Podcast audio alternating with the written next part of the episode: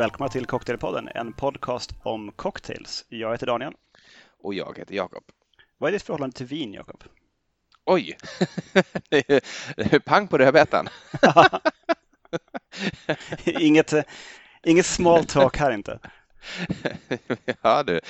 Eh, det är väl det är en jäst, eh, det är jäst druvmust, men vad är mitt förhållande till vin? Jag tycker om vin. Jag är ingen vinexpert på något sätt.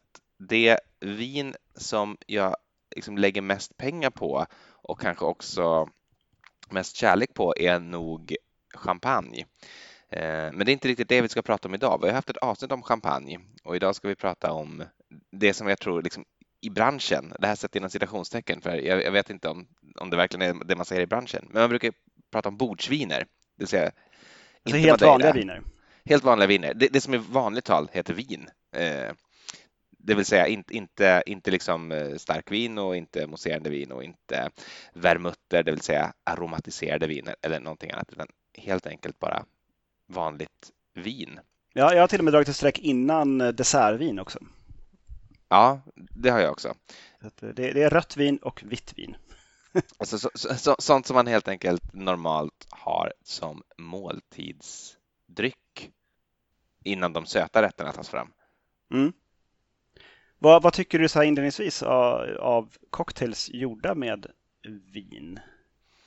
Ja, jag har egentligen jag har egentligen ett ganska bra eh, track record. Det är väldigt, väldigt litet, men ganska gott. Jag har sådär när jag tänker på rak arm så har jag typ tre stycken eh, cocktails eh, som är gjorda på vin som jag kan komma på sådär på rak arm som vi också har pratat om i podden.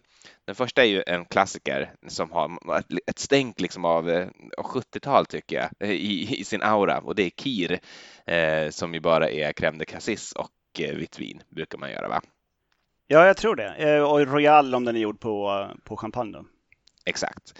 Eh, Kir funderade på att göra faktiskt till dagens avsnitt, men gjorde inte det. Och, och, det kanske var rätt beslut för att det är ju en ganska, den är ganska välkänd. Det är inte så mycket att experimentera med. Det är rätt gott. Och finns på flaska på systemet också. Ja, det gör det dessutom. Så att, eh, vårt, vårt arbete är på något vis blir överflödigt där. Det är sant. Eh, och det finns ju dessutom eh, stora möjligheter tycker jag där att experimentera själv. Det är bara att ta vilken likör som helst och blanda med vin så har du ju någon sorts kid-variant, men du kan kalla den för något eget och säga att du har uppfunnit den så har man lite gratis där också. Men, men eh, den, den, största cocktailen med vin, eh, den mest kända cocktailen med vin, det tror jag är The New York Sour. Ja, jag skulle nog tro det också. Som är liksom i bruk idag också. Mm. Sen är ju cobblers och sånt är ju, hör ju mera historien till än, än nutiden. Det är sant. Av cobbler så är det väl mest sherry cobbler tror jag som man eh, tänker på idag. Och, och, det är ju förvisso en vinkobbler då, eller en, vin, en vindryck, men det är ju eh, eh, inte den typen av vin som vi pratar om idag. Det är för spesigt. det är jättemånga gamla receptböcker som förekommer någonting man kallar för claré cobbler. Mm. Och claré, det är väl egentligen, det ska väl vara något, något visst vin, men det är väl egentligen vilket rödvin som helst ofta. Mm. Eh, så här har jag faktiskt gjort en, en Clary Cobbler. Men det har det, vad kul. Eh, I ett så stort vinglas som jag hittade. För grejen med en cobbler är ju att det är så lyxigt med is. Mm. Det är själva grejen, är att cobblern är mer ett fordon för att få ha massa is framför sig. För det här är ju liksom, det här är 1800-tal och det har precis börjat komma is till, till var mans dryckesglas. Och det är så fantastiskt härligt. Alltså bara se, det är ju det är en, det är en halv liter krossad is i det här glaset. Ja, det är jättesnyggt och den ser härlig och läskande god mm. ut också. Och eh, det är väl ändå så att alltså, isen är ju det som på något sätt gör cocktailen till en Alltså, eller gjorde cocktailen till en konstform på något sätt. Och är det Wondrich som skriver, citerar någon, som jag har glömt då, i sin bok, den här eh, Imbibe, att eh, eh, någon brittisk lord eller så som var på besök i USA som sa att nu, nu har det kommit en sann amerikansk konstform som är liksom unik amerikansk och det är, eh, mint, alltså det är julepen eh, och, och cobblern eh, och syftar då på att helt enkelt göra isiga, läskande, super, supergoda drycker som man också blir full på. Att det är liksom, nu, nu, nu, har Amerika blivit, nu är det inte barn längre, nu, nu, nu är ni en vuxen nation som har, som har en egen konstscen och sådär och det här är er konst. Det kan nog bli något av dem där. Ja, precis. Eh, jag sa att det var tre stycken, eh, tre stycken cocktails förresten som, var, som jag pratade om tidigare. Jag vill bara nämna den sista, jag ska inte prata eh, om den så mycket, men det är den här Bicycleta som ju är ja, men typ lite som en typ americano. Jag minns faktiskt inte receptet riktigt. Man får, man får googla på den, men det är vin i den i alla fall och Campari och lite annat. Och det är en, en, en lång drink, väldigt läskande, väldigt god. Förekommer någonstans i vårt Instagramflöde också. Om man ids letar upp den så kan man göra det. Det var New York Sour, Bicicleta och och Kir. Och Kir, ja. Och jag slänger in kablar där. Eh, kabeln som jag har, den innehåller inte bara rött vin och is, eh, utan det är också eh, 1,5 ounce konjak, 1 ounce Grand Marnier och sen 2,5 ounce med rött vin. Eh, Diffords föreslår Shiraz, jag har använt Merlot, jag hoppas att han låter mig komma undan med det.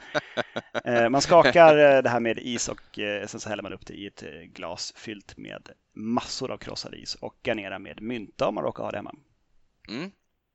Smaken Men det är lite grann så som man har drömt att konjak och rött vin ska smaka ihop. Så smakar det. Inte alls gott. Nej. jag, är inte, jag är inte jätteförtjust i den. Det är inte det? Nej, men alltså, jag kan tänka mig att det hade det varit eh, utomhus i solen eh, under någon slags parasoll på 1800-talet och krossad is var så fantastiskt att jag nästan baxnade. Då hade jag tyckt det var fantastiskt. Men eh, jag vet inte. Jag, jag, jag kan tänka mig liksom att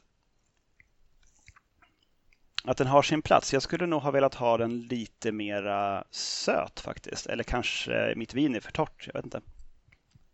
Svårt att säga, men eh, det kan man ju tänka sig. Jag tycker att alltså, riktigt, riktigt kalla drycker måste ju vara sötare än, alltså men om du dricker en, av en rumstempererad Coca-Cola så är den ju för söt. Dricker du en iskall cola så är den ju så läskande god att man knappt kan föreställa sig någonting godare. I alla fall om man är på det humöret. Och jag tänker att så är det väl också. De här ähm, cobblers som ju ska vara verkligen iskalla, de bör ju också vara ganska söta för att på något sätt eh, få, få liksom rätt munkänsla eh, också. Att det kan kännas lite tunt tycker jag ifall, det, ifall man inte har liksom, rätt mängd socker. Mm. Men det är framförallt en tjusig dryck tycker jag.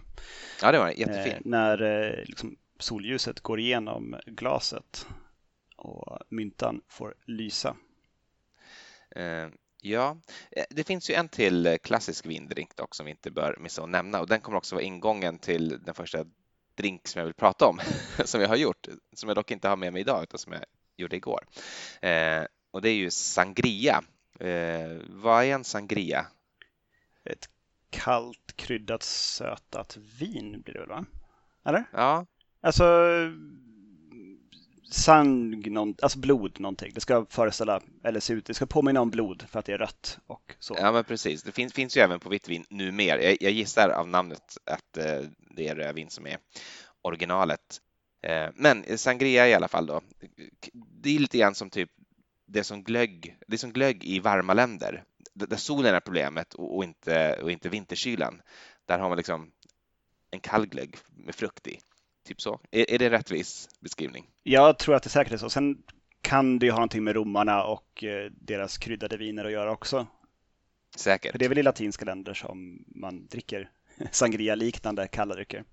Ja, och det har man ju på namnet också. Men jag gjorde i alla fall en drink igår. Då hade jag lite röd, liksom rö, rödvin att röra mig med. Nu hade jag faktiskt bara en flaska vitt vin hemma. Det är ju söndag när vi spelar in det här så jag kunde heller inte gå till bolaget och köpa en sån liten halvflaska rött för att blanda drinkar på. Så allt jag har framför mig idag har vitt vin som bas. Men igår hade jag, lite, hade jag en liten skvätt rödvin från en sorglig gammal kvarglömd box som stod ute i stugan då vi befann oss. Men boxvin är ju också det, kanske det svenskaste som finns. Ja, det är sant, verkligen. men, men då hittade jag en, eh, ett recept på något som heter San Francisco eh, Sangria på någon generisk hemsida och jag har inte nu brytt om att kolla vilken det var därför att det är inte riktigt det recept jag använt i alla fall så jag tycker inte att jag behöver credda dem helt. Eh, men för vi hade inte allt som behövdes när så jag fick improvisera lite grann. Men jag kallar den fortfarande för en San Francisco Sangria då. och den har varit väldigt, väldigt god. Eh, I den här drycken ska det vara två stycken eh, Förlåt, det här, det här är för två personer också, så ska ni egentligen bara er själva så får ni ta alla mått med hälften då.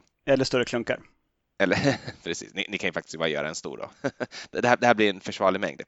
Eh, räcker till två, men kan också drickas av en. Två stycken maraschino körsbär som man köper i en sån burk, gärna från producenten Luxardo, eh, som man muddlar i botten på sin shaker. Eh, sen ett halvt ounce med maraschino-likör eh, plus en liten sked med lag ifrån eh, burken också, alltså körsbärsburken. Det följer med körsbär alltså, så tillvida man inte sköljer dem. Så att om du bara liksom plockar upp körsbär och inte är så noggranna så får du nog ganska rätt mängd lag från början. Eh, tre ounce med rött vin då och två ounce med bourbon. Och det här ska skakas och finsiras till ett lämpligt glas och garneras med en citronskiva. Det låter ju helt fantastiskt. Ja, det var verkligen gott också faktiskt. Varför den heter San, Francisco Sangria vet jag inte riktigt. Eh, bourbon, det borde ju mer vara någon sorts eh, Kentucky Sangria eller Derby Sangria eller någonting.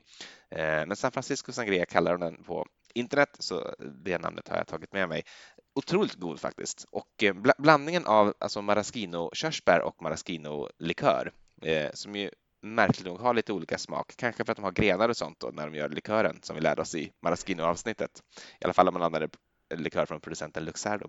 Eh, de smakar de är ganska olika, men tillsammans så blir det liksom en, en helhet som är verkligen en match made in heaven. Så ja, kan starkt rekommendera eh, San Francisco Sangria. Härligt. Eh, jag tänkte lite grann på eh, olika sätt man kan ha vin med i. Och jag menar, I en New York Sour så har du med vinet som en, en float vilket inte är ovanligt. Det har jag också i någon drink jag har framför mig här. Eller så kan det vara eh, en delingrediens eller en basingrediens i själva drinken. Eh, sen finns det ett eh, tredje sätt som är lite lurigt.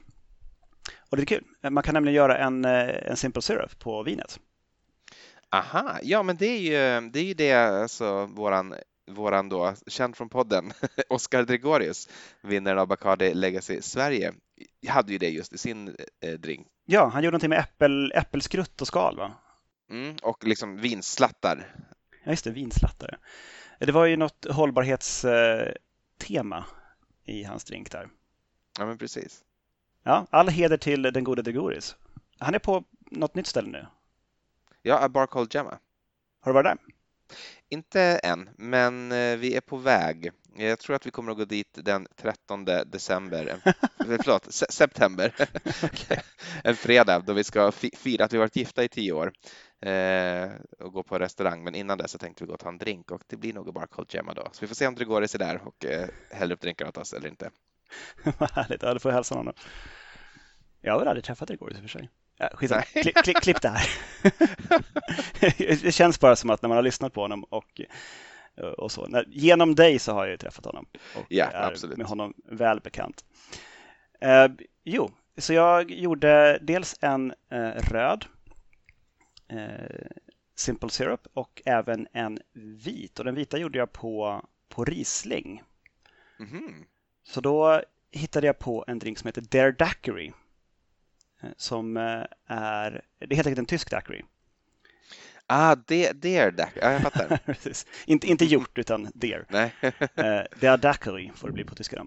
Två ounce Meyers rom, ett ounce Riesling Simple Syrup, då ett till ett Riesling och socker och ett ounce limejuice. Skaka med is och sila till ett kylt sektglas förslagsvis om man råkar ha ett sånt hemma och garnera med med limezest. Det här är ett sånt med bärnstensfärgad fot också. Det är väldigt förtjust i min farmor hade sådana där glas som dessutom tror jag hade liksom vindruvor eller vindruveklasar i graverat på något sätt. Mm. Det har även den här.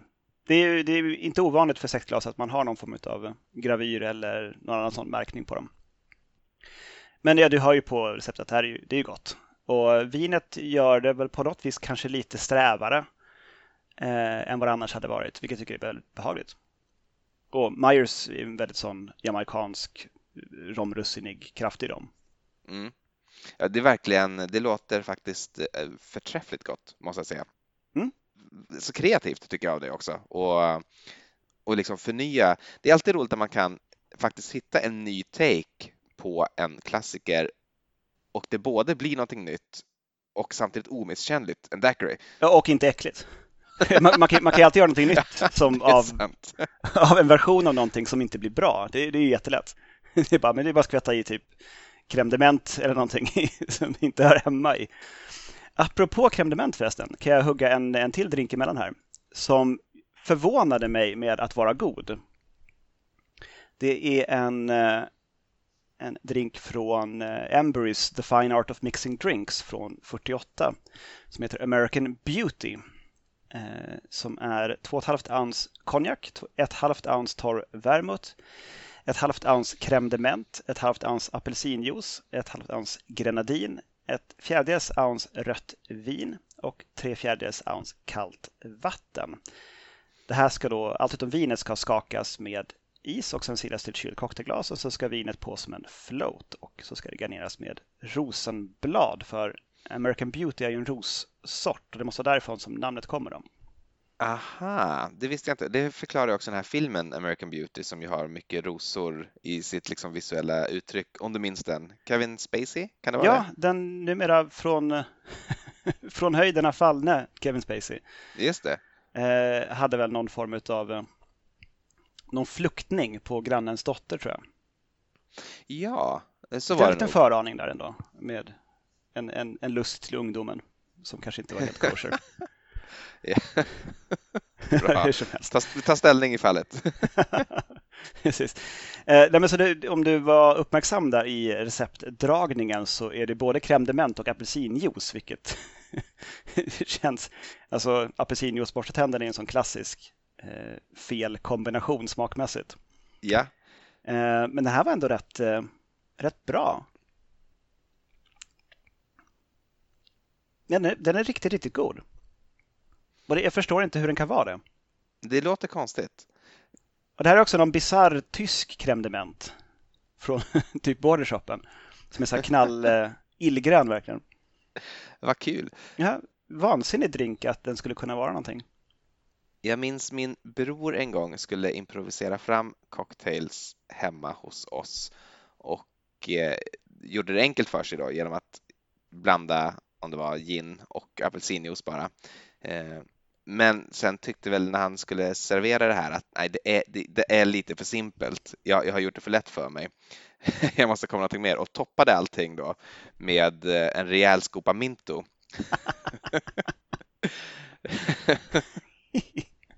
Okej, men han försökte i alla fall. Ja, Kanske inte den flaskan han hade greppat när man stod där. Men... Alltså, Ember gjorde det ju så att... Ja, men jag menar det. Så att det här känner jag nu lite. Vi har ju skrattat lite grann åt det här eh, och, och när vi har träffat när, eller tillsammans och pra, pratat om det ett par gånger. Han, har- han har säkert glömt det vid det här laget. Nu, det var länge sedan. Det är säkert 10 plus år sedan. Men, eh, men eh, jag känner att nu är det upprättelse då. Upprättelse för den här eh, drinken. För om det där var gott, varför inte i så fall? Varför inte apelsinjuice och minto? Vi får kanske köra ett specialavsnitt bara om Minto så småningom. Som, som Finland 2 ungefär.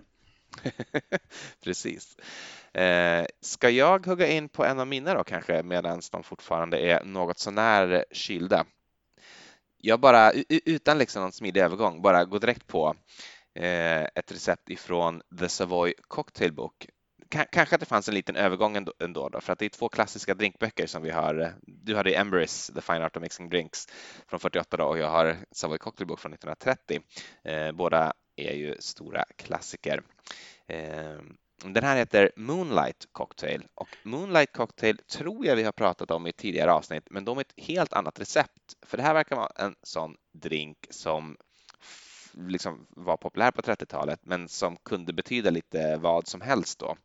Eh, men det här är Harry Craddocks version i alla fall. Och eh, i original så står det så här. Ett och ett halvt glas med grapefruktjuice, två glas med gin, ett halvt glas med kirsch och två glas med vitt vin. Eh, a very dry cocktail är kommentaren. Det här är dock för sex personer så jag har minskat ner då proportionerna och gjort dem så att de passar för en. Och då har vi 0,75 ounce med grapefruktjuice, ett ounce med gin, eh, ett fjärdedels ounce med kirsch och ett ounce med torrt vitt vin. Och det här ska sedan garneras med en citronzest eller en liten citronskiva och jag valde faktiskt en citronskiva till den här. Och eh, A very dry drink, jag kan bara hålla med. Den är verkligen, den är verkligen maka, makalöst torr, men ändå god och inte så sur. Men det är både vin och eh, citron i den. Så man skulle kunna tänka sig att eh, att den blir liksom för, för sur utan något extra socker. Men det blir den inte. Den mm. blir liksom torr och blommig nästan. Okej. Okay. Men alltså närmast Hemingwayesk i sin torrhet då? Ja, men ja, faktiskt. Men jag tror att det är kirschen som gör det. Eh, att det är kirschen som binder ihop det där, den här läskvätten kirsch. Alltså mer kirsch åt folket. Ja men verkligen, det, där har vi ett avsnitt. ja, för övrigt så är också Moonlight Cocktail namnet på vårt introspår. Just det, det hade jag skrivit upp i mina anteckningar här att jag skulle nämna det. Men bra att du tog upp det.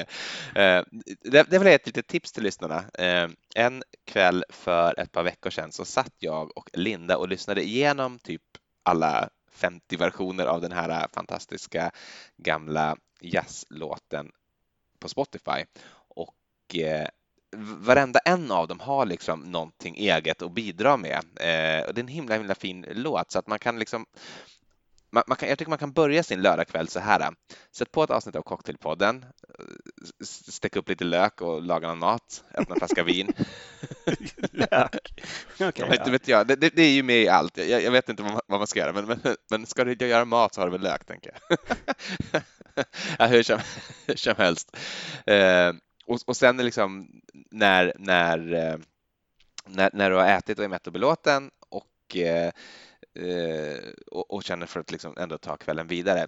Sätt på en spellista som bara består av alla varianter av Moonlight Cocktail och, och glöm för all del inte Glenn Millers version som jag tror är möjligen den mest kända. Den som vi har, vad heter han? Horace, Horace Hate and the Hateneers? Nej, jag vet inte, jag kommer inte ihåg. Det var ganska långt orkesternamn. Ja, det Den finns inte på Spotify tyvärr. Den finns på Youtube också, att man kan lyssna på den i sin helhet där om man vill. Det kommer lite sång och sådär sen också.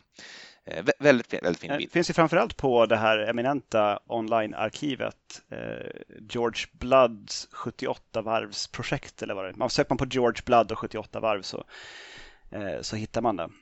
Just det. Där han då har spenderat en stor del av sitt liv med att i väldigt hög kvalitet spela in eh, riktigt gamla eh, vinyl och stenkakor till, till allas glädje. Då. Det är som ett not for profit eh, projekt.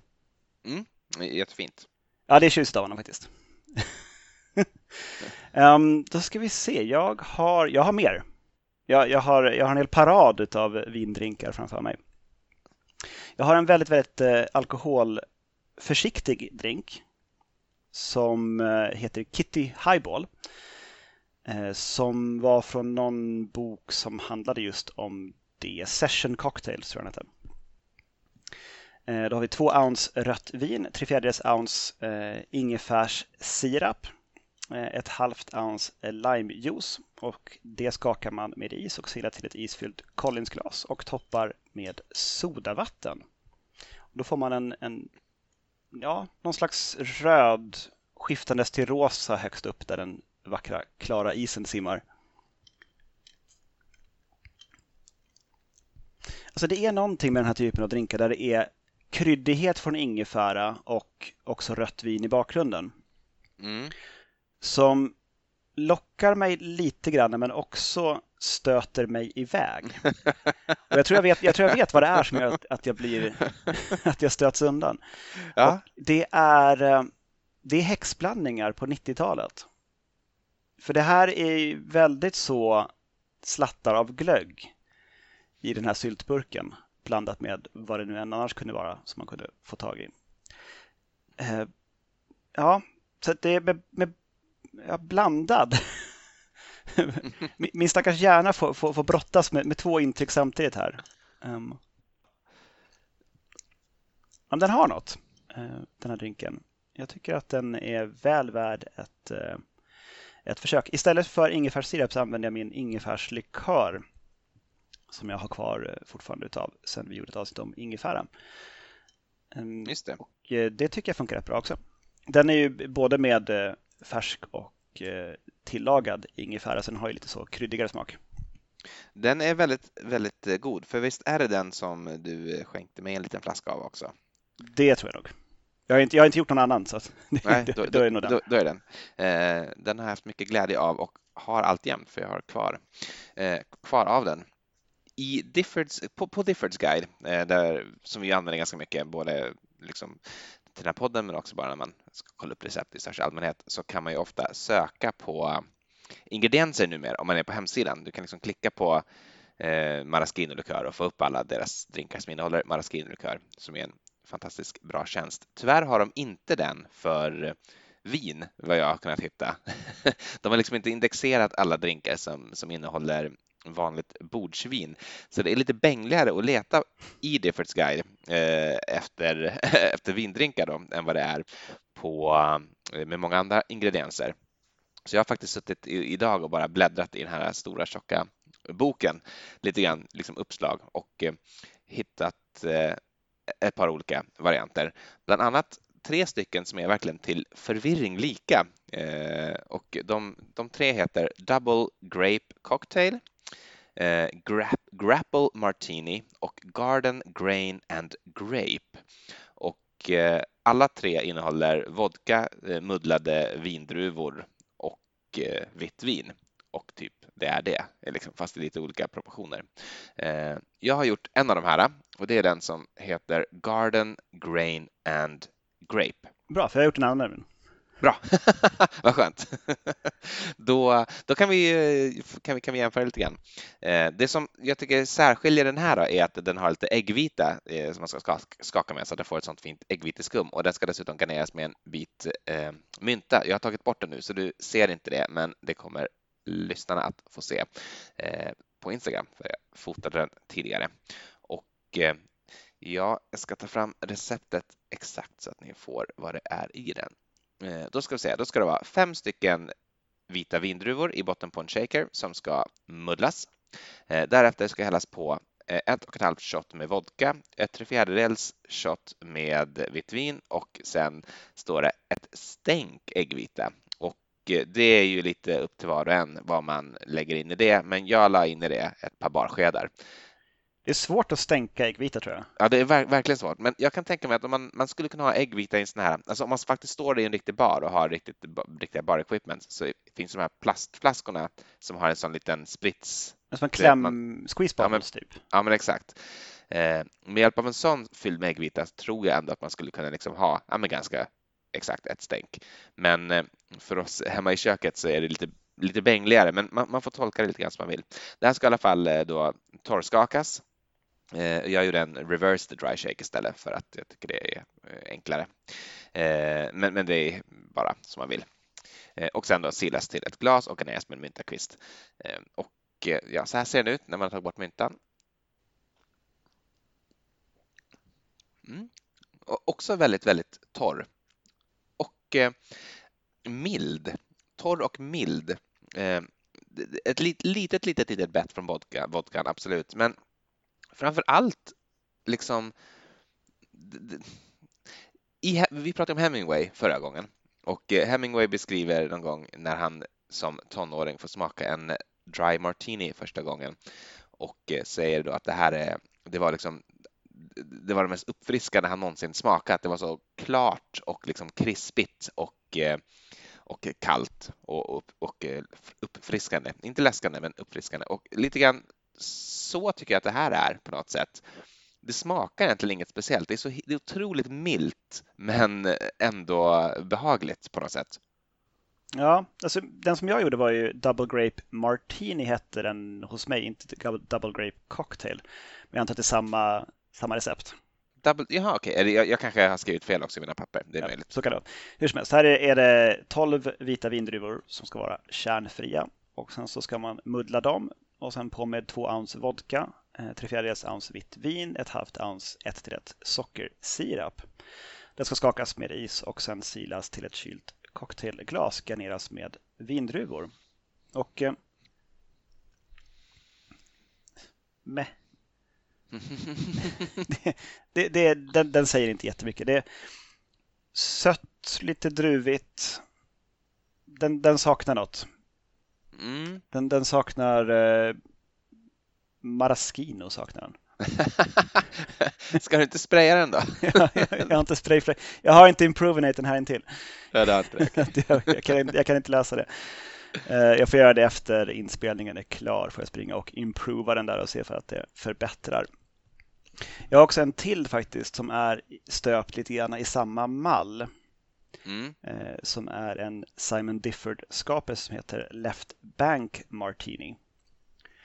Eh, som är två ounce gin, ett halvt ounce Saint Germain, ett halvt ounce vitt vin och han föreslår Chardonnay och jag har använt Riesling så att det var den flaska jag hade öppen. Ett fjärdedels ounce torr vermouth och det här ska skakas med is och silas till ett kylt glas och ska garneras med limezest. Mm. Det här är betydligt mer intressant. Dels för att du har, har ginen men också för att Saint Germainen är ju örtig, blommig och, och lite spännande. Mm. Alltså den, den säger någonting och den är också lite mindre jolmig och söt än vad Double Grape Martini var. Så det här är en på alla vis bättre drink. Vad intressant. Jag gjorde igår, jag måste säga det nu också, eh, som ett litet research inför det här avsnittet, ett lite misslyckat experiment och därför tänkte jag att jag inte tog, skulle prata om det. Men nu gör jag det i alla fall då för att det var så likt den här. Eh, och de slutsatser jag drog är väldigt, då kommer ganska nära. Vad var Left, heter den Left Bank? Left, left Bank, ja. Left Bank Martini. Eh, då gjorde jag en, en drink på ett halvt ounce Saint Germain, ett ounce med gin, ett ounce med eh, torrt vitt vin och sen ett halvt ounce med citron som jag skakade och eh, silade. Och eh, det, man känner att det, här, det, finns någonting här, men det är för lite, det är för lite liksom Saint Germain och det är framförallt liksom för surt. Jag hade inte riktigt räknat med ändå hur, mycket syra det är i vin och att det blir liksom dubbelt så mycket syra jämfört med socker eh, vad man eh, vad man behövde. Men, eh, men så att, så att i liksom mina anteckningar till mig själv har jag sagt att det, det, finns någonting här, men skippa citronen. Då kommer man ju väldigt nära Left Bank Martini. Mm. Ja, precis. Då är det bara vermouten som ska i där också, då. en skvätt.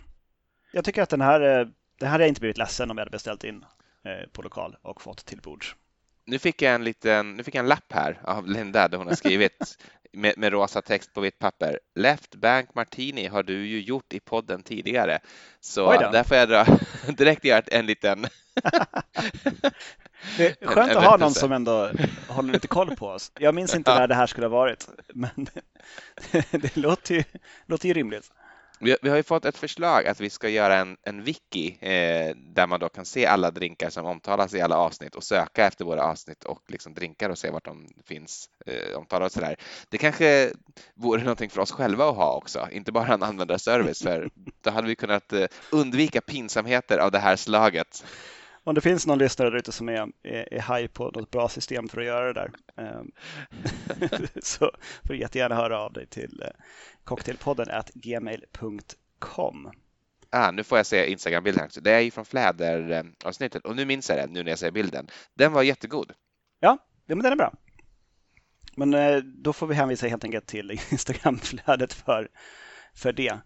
Jag kan lägga upp det som en dubblett, herregud. Det, folk, det får, folk får lida sig igenom att vi har en till bild. Har du några mer drinkar, Jakob? Eh, jag har en till mm. eh, som eh, har ett italienskt klingande namn eh, nämligen Palermo, som väl är en stad på Sicilien. Jag är bort mig nu? Det låter rimligt och rätt. Ja, bra. Puh. det, är alltid, det, är, det är alltid ett vågspel när man ska eh, Eh, outa sina geografikunskaper eller kunskaper i största allmänhet. Ehm, den här eh, drinken, så här står det då, eh, adapted from a cocktail discovered in 2001 at Hotel Duvan i Bristol, England. Och den här är så här lite, lite spesig. Jag läser först receptet och sen så har jag berättat hur jag har gjort, för jag har varit tvungen att frångå det lite, lite grann. En, ett och ett halvt shot med Bacardi Carta Blanca infused with vanilla, alltså van, vaniljinfuserad ljus rom. Eh, en shot med vitt vin en och en fjärdedels shot med eh, ananasjuice och en fjärdedels shot med sockerlag. Och jag hade inte förberett då någon vaniljinfuserad ljus rom så att jag har lite sån här vaniljpulver helt enkelt som man kan köpa i bättre matvarubutiker.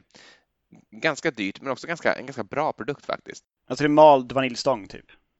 Ja, det är exakt vad det är. Det är helt enkelt mald vaniljstång. Eh, så att jag liksom hade en, en väl avvägd mängd med det bara som jag slängde ner i shaken istället och så hade jag bara vanlig ljusrom och då har jag upptäckt en ny billig ljusrom som jag har blivit väldigt förtjust i istället för, alltså när man, när man, bara ska ha en generisk ljusrom. Och det står också på den, this is a typical White Light Rum eller någonting. Det är liksom den beskrivningen som den själv ger sig. Jag tycker det är så bra och det, den heter Barracuda och är bland de billigare de har i, på bolaget. Men jag tycker verkligen att den gör sitt jobb när man bara vill ha en helt generisk vit rom som liksom inte ska liksom smaka på något speciellt sätt annat än bara ljusrom. rom. så den har jag använt då och som sagt eh, vaniljpulver istället för, eller krossad vanilj istället för att infusera den. Eh, det här ska sen också garneras med en vaniljstång enligt receptet. Så lyxig har inte jag varit utan jag har låtit då det här skummet som blir när man skakar ananas vara garnering nog.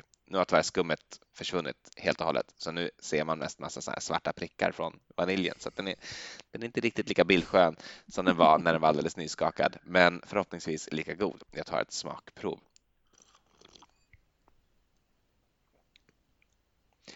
Alltså, det är inte som att någon har uppfunnit hjulet, men det kan ju inte heller förvåna någon att alltså ananas och rom och vanilj är gott ihop. Känns som en lågoddsare det känns som en så här väldigt, eh, alltså typ någons första försök, alltså när man liksom har knäckt koden för vad är gott och så ska man göra en tiki-drink, liksom min, min, min första tiki. det skulle kunna vara den här. Och, och det är inte så raffinerat, men eh, det är gott och jag är förvånad att det tog någon fram till 2001 att blanda ihop den här kombinationen. Det, det, som är speciellt är då att det är vitt vin i den. Det är därför jag också har gjort den till den här eh, liksom, avsnittet då. Men jag tycker inte att vinet egentligen kommer fram sådär väldigt, väldigt mycket. Jag hade nog inte liksom plockat det om jag hade fått den här och bett, bett, någon bett mig att gissa vad det var i den.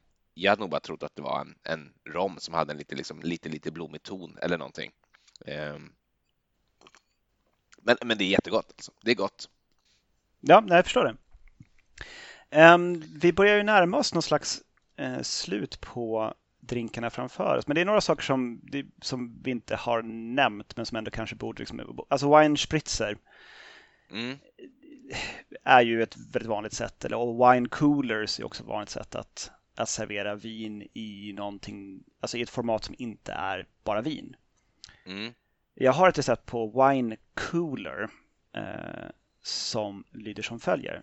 2 ounce vitt vin, ett halvt ounce citronvodka, ett halvt ounce citronjuice, ett halvt ounce apelsinjuice som skakas med is och silas till ett isfyllt stort vinglas. Sen ska man toppa det med eh, Sprite, 7 fruktsoda eller någonting sådant. En lemon limeig eh, läsk. Mm. Och garnera med, med, med citrus. Och det låter ju gott. Alltså, det gör det verkligen. Som, som koncept och i, i stort format eh, på en uteservering. Mycket, garne, mycket garnering. Det är, det är ju festligt och kul. Det är nästan, eh, det här blir någon sorts kapp nästan. Eller eh, eh vad, vad, är skillnaden, vad, är, vad är skillnaden mellan en kapp och en cooler egentligen? det vet jag faktiskt inte. Vi kommer ju ha ett avsnitt om, eh, om cups så småningom. Så då får vi kanske tillfälle att reda ut det i, i, i sin helhet. Eh, sen wine, wine spritzer är väl bara med, det är väl vin och, eh, och sodavatten. Mm. Finns ju nästan i alla europeiska länder liksom söder om Skandinavien i olika varianter och med olika namn. Det senaste jag har hört är Schorle. Eh, och då, det låter ju väldigt tyskt, men har fått för mig att det är Ungern där man gör Schorle. Mm, tyskarna gör ju Schorle fast inte på... Alltså när jag har fått Schorle så har det varit till frukost och någon form av saft med eh, sodavatten. Typ rabarbersaft ah, okay. med sodavatten. Men mm. det kan man säkert göra med vin också. Ja, det, det, har jag i alla fall fått eh, serverat hos vänner. Och anledningen till att jag tror att det är Ungern är för att allt som, som dessa vänner serverar brukar vara från Ungern, om det är någonting nytt sådär. Eh, av olika skäl som är för ointressanta för att gå in på under detta avsnitt. Eh, jag vill, jag vill också nämna The Bishop Cocktail Eh, innan vi trycker på stopp. Och Bishop har vi pratat om, tror jag, i ett av våra allra, allra första avsnitt, nämligen varma drinkar. För det är ju en ganska sån klassisk varm drink. Eh, men finns också i en kall variant som inte jag har känt till. Men när jag liksom googlat nu bara på Bishop Cocktail så är liksom de allra flesta träffar är faktiskt på den kalla varianten. Så det verkar som att världen runt så är det kalla bishops som gäller. Och eh, det här receptet specifikt som jag tänker dra nu, det är från The Spruce Eats eh, som vi har eh, hämtat recept från tidigare i podden också. Och eh, för en bishop ska det vara då 3 ounce med rom, specificeras icke vilken typ. Eh, ett ounce med rött vin, en tesked med simple syrup, alltså enkelt sockerlag och juicen ifrån en halv lime. Och det här ska skakas och silas till ett ett eh, rödvinsglas. Och steg nummer fem här eh, i receptet står det Enjoy och det tycker jag, jag, jag uppskattar ändå att de tar med det.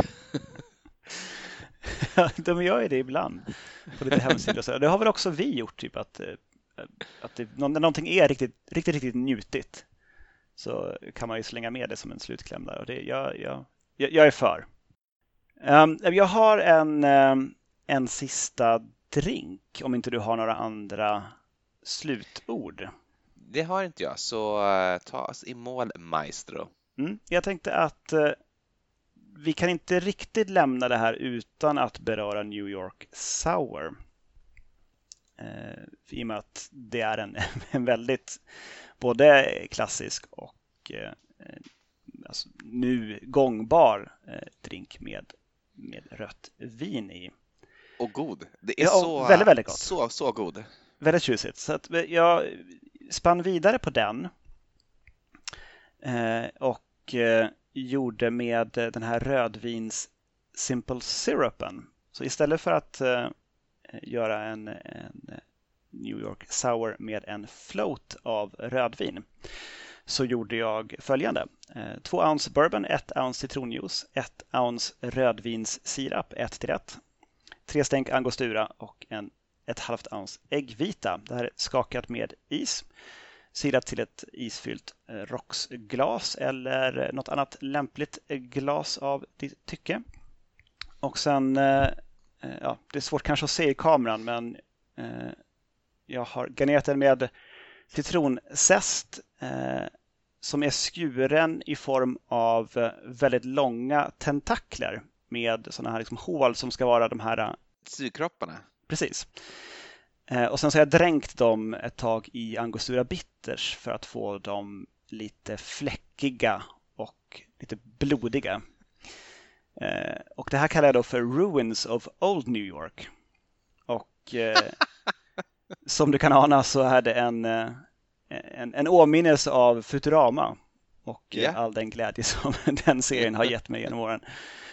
Um, för det här är, det är någon form av uh, kloakmonster som svänger sig upp genom den här liksom, ytan av uh, äggviteskum och uh, försöker greppa någon. Jag tror att när den där, det är otroligt, otroligt fin. När, när den blir en kommersiell succé så kommer folk att kalla den för The Call of Cthulhu istället. Men... Eh, Antagligen. The Ruins of Old New York är originalnamnet, kom ihåg det allihop. Precis. För att, ja, så där fick vi ändå, tycker jag, med en, eh, en New York Sour typ. Så att inte folk kan bli arga på oss. Gud vad snyggt, vad, vad otroligt fin den var. jag, jag, jag är jättenöjd. Och den är god också. Det, det, blir väldigt, väldigt gott även när man kör eh, rödvinet med som en drinkingrediens på det här sättet. Mm. Och det, alltså det är syrligt, sött, lite strävt från vinet och bourbon är alltid gott. Vad mer kan man begära av livet egentligen? Ja du, eh, jag, jag, jag, kan inte komma på någonting mer. Jag kan inte komma på någonting mer att säga överhuvudtaget. Så vi kanske ska ta tillfället i akt och tacka för att eh, våra lyssnare har lyssnat. Skål och eh, godnatt. Tack för att ni har varit med oss. Godnatt.